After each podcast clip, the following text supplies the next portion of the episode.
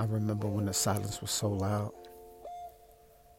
And when I first got out of rehab, that I felt alone. But then I had hope that we could get it.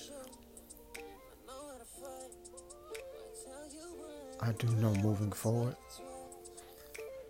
everything that I do is all for you. So now here we are. You finally returned one of my messages. You actually sat down and listened to me. And I got to talk for hours. It was refreshing. You ever wanted to talk to somebody so bad that you end up talking to yourself, but in their voice? The conversations are so fluent, they're so concentrated that any other sound is toxic.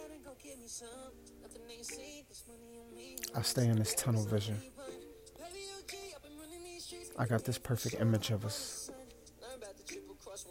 I fucked up my technique. But I can't leave off this canvas. I just gotta correct my mistakes. And that's gonna take some time. As long as I know I got you here to help keep me focused,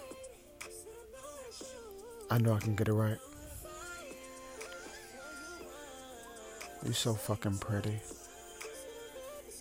Everything about you is high class. Your little smirk,